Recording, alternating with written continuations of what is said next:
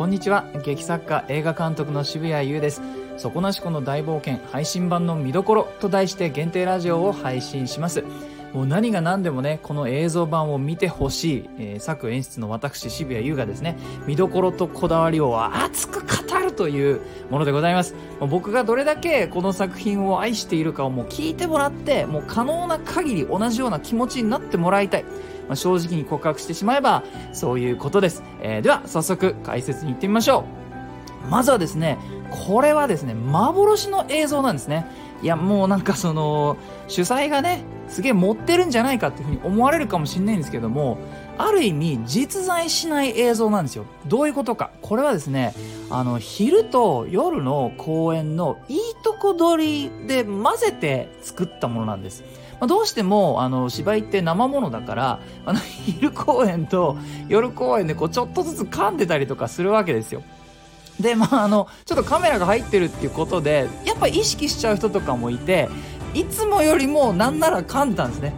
それであの昼夜とかを組み合わせてこういいところ。でそれでもちろんねそのなんかこうミスを消すだけではなくここがすごくうまくいくみたいな日がやっぱりあるわけです。生ものだから。だからそのこの人物のなんか笑い方がすごくこの昼公演は良くてでもその受け取りの方は夜の公演の方がうまくいってるとかそんなようなことが起きるわけですね。でそれをじゃあつなげてったらあの継ぎはぎになっちゃうよっていうふうに思うかもしんないんですけどいやいやいやそこは僕を誰だと思ってるんですか？映画も作ってるんです。だからこの演技に対してこっちのリアクション使ったらどういう風な化学反応になるかっていうのはある程度見越して作ってるんですね。まあ、そんなようなことを、え、やっていきました。ところがねこれはね音楽が入ってるところはできないんですよ。そのずれちゃうから音楽が鳴っててで切り返した時に別の映像を使ってそこにも音楽が入ってるとそこで合わないってことがバレちゃうから音楽が入っていないところだけそういう、えー、抜け道があって、えー、やったんですね。ちなみにね、このまた幻の映像っていうのは、さらに言うと、劇場ではできなかった演出っていうのも入ってるんです。例えばですねあのこれね見てくださった方知ってると思うんですけども王様というキャラクターが出てきます。このね現実と童話の世界を行ったり来たりする作品なんですがこの王様あの現場ではですねマイクの数とかの問題とかでえー、実は王様には声をすごい大きく出して貼ってもらってるんですけれどもこの映像版ではですねその王様の声とあと童話パートちょこっとに声にリバーブつまりエコーですね。あの、わっはっはとか笑った時にそれがエコーかかるように、あの、編集上でやってるんです。だから実際劇場では起きていなかったことをやったりしています。それからですね、音関係で言うとね、もう暑いでしょ？もう息も すぐアップアップで話してますけれども、音楽で言うとですね、例えば、まあ、皆さんちょっと覚えてるかもしれない、来た方はね、このメインテーマ。覚えてるかな？これはですね、あのすごく作品を表現してくれる、えー、音を探しました。ちょっと聞いてみましょうか。こう旋律の繰り返しがポイントなんですね。こっからです。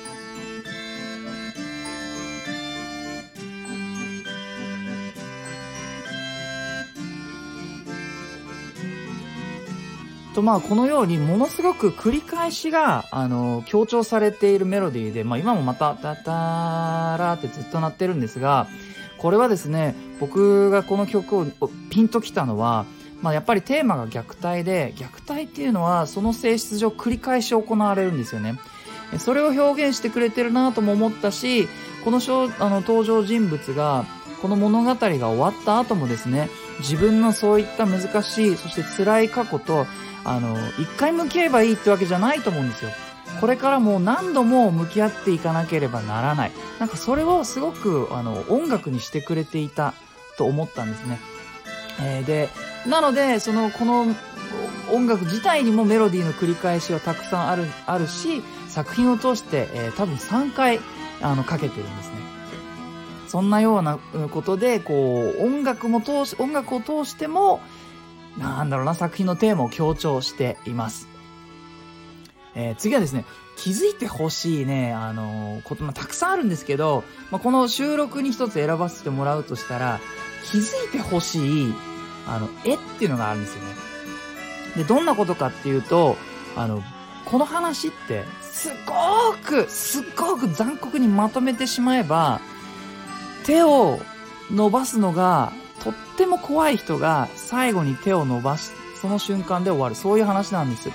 冒頭の一番最初のプロローグのシーンでですね、えー、主人公の幼少期を象徴する底なし子というキャラクターが3回、えー、自分のねあの好きな人物に対して手を伸ばすんです。だけども3回振り払われるというところで、えー、プロローグは終わるんですね。これで最後この人物って好きな人に手を伸ばすことっていうのは死ぬほど恐ろしいことです。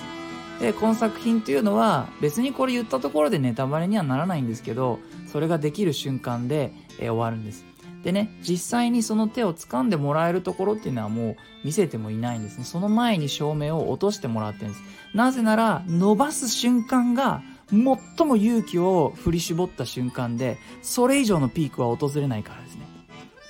えー、こんな感じのね僕の思い溢れるものを撮るとなった時に、えー、この収録ではですね、えー、なんと4つの4台のカメラを入れています。でこれね4台入れたかった、まあ、理由というものがありましてもちろんねあの演劇を撮る人たちはちょっと知ってるかもしれないんですけどまともに撮ろうとしたら4台とか5台どうしても必要になってきちゃうんですね。だから最低4台入れたかったんですが、じゃあどうしてそれが必要かっていうのをちょっと簡単にお話しさせてください。えきあのー、劇場で見てる時って人間がね、勝手に目があのズームインしたり、ズームアウトしたりして、その時気持ちいいサイズ感で見てるんですよ。あ、これは3人だから、ちょうど3人のシーンだから、それが収まるような、えー、サイズ感で見たりとか。そういう風にね、あの、なってんですよね、人間の目が。なので、こう、それを表現するためには、まあ、全体を映している、引きっていうね、引きの映像の、1台。それから、あの、右と左側の、劇場のね、右と左側に、あの、カメラを1台ずつ置いて、人物、役者さんのアップをこう撮る専用のカメラ。これをね、よりの、えー、カメラって言うんですけども、これを2台 ,2 台入れていて、そしてですね、グループ。あ、さっき言ったような3人とか2人とか、こう言い合ってるところで、これを全部まさかいちいちそのよりを切り返すわけにいかないようなサイズ感で見せたいのをグループショットって言うんですけど、このグループを抑える4台目のカメラがあるんです。まあ、同時にですね、あの、それだけだったら自分が劇場にいる感覚と同じに過ぎないので、あの、まあ、映像のならではのね、細かいところも見せたくて、結構ね、みんな見るとやってくれてんですよ。もうね、あの、稽古場だと結局僕は最前列に近いような位置で見てるから、口の動きとか、目の動きとか、指先の動きとか、そういった細かいところでいろいろお芝居してくれてるんですが、この配信版では見れる。ね、最前列に座っていても見逃したかもしれない動きが、あの、やってくれてるやつは可能な限り僕編集で拾ったので、それはね、ぜひ見てほしいと思います。まあ、そんな風にして、この映像版は演出意図がですね、めちゃめちゃ反映されてるんですね。で、演出意図って何かって言ったら、ちょっとせっかくだから音楽でも流しましょう。演出意図って何かって言ったら、あの、基本的には、どこをどの順番で見てほしいかっていうことなんですよ。ストーリーって何って聞かれた時に、非常にドライで、だから誰も感動してくれない定義があるんですけど、それって僕は情報の順番だよっていう風にね、特に、あの、教えてる時、生徒さんとかに聞かれる時は情報の順番だよっていう風に教えるんですが、それをね、演出でも同じで、それをいかに気持ちよく、混乱させず、でも飽きさせず見せていくか、ここが腕の見せ所なんです。で主に何を用いて、この順番、人の目線とかを誘導していくかっていうと、二つ要素があって、一つは人物とか物とかの動きですね。人間の目は動くものをやっぱり追っかけているようになってます。もう一つ、光です。人間のものは明るいところを見るようになってます。なので、この二つの要素を駆使して、人の目線とか気持ちとか観客のね、誘導しているので、よかったらそこもね、注目してもらえたらと思います。またね、映像版のメリットはですね、あの、これね、いや、当たり前なんだけれども、劇場ではできないよっていうのが、巻き戻せる。もうね、このすごい構成が特に一度見てくれた人なんかは知ってると思うんですけども、構成が結構、あの、シンプルのように見えて入り組んでます。混乱はさせない。だけれども、入り組んでます。なので、あの、2回とか3回とか楽しめるように僕は作ったんですね。構成ほんと命がけです。だから見ながらでもつながりが理解できる箇所もあれば、後から、つまり見終わって帰り道とかぼやって考えるというと、あ、あそこつながってたんだっていう風にね、わかるような場所もあるわけです。まあ、例えば、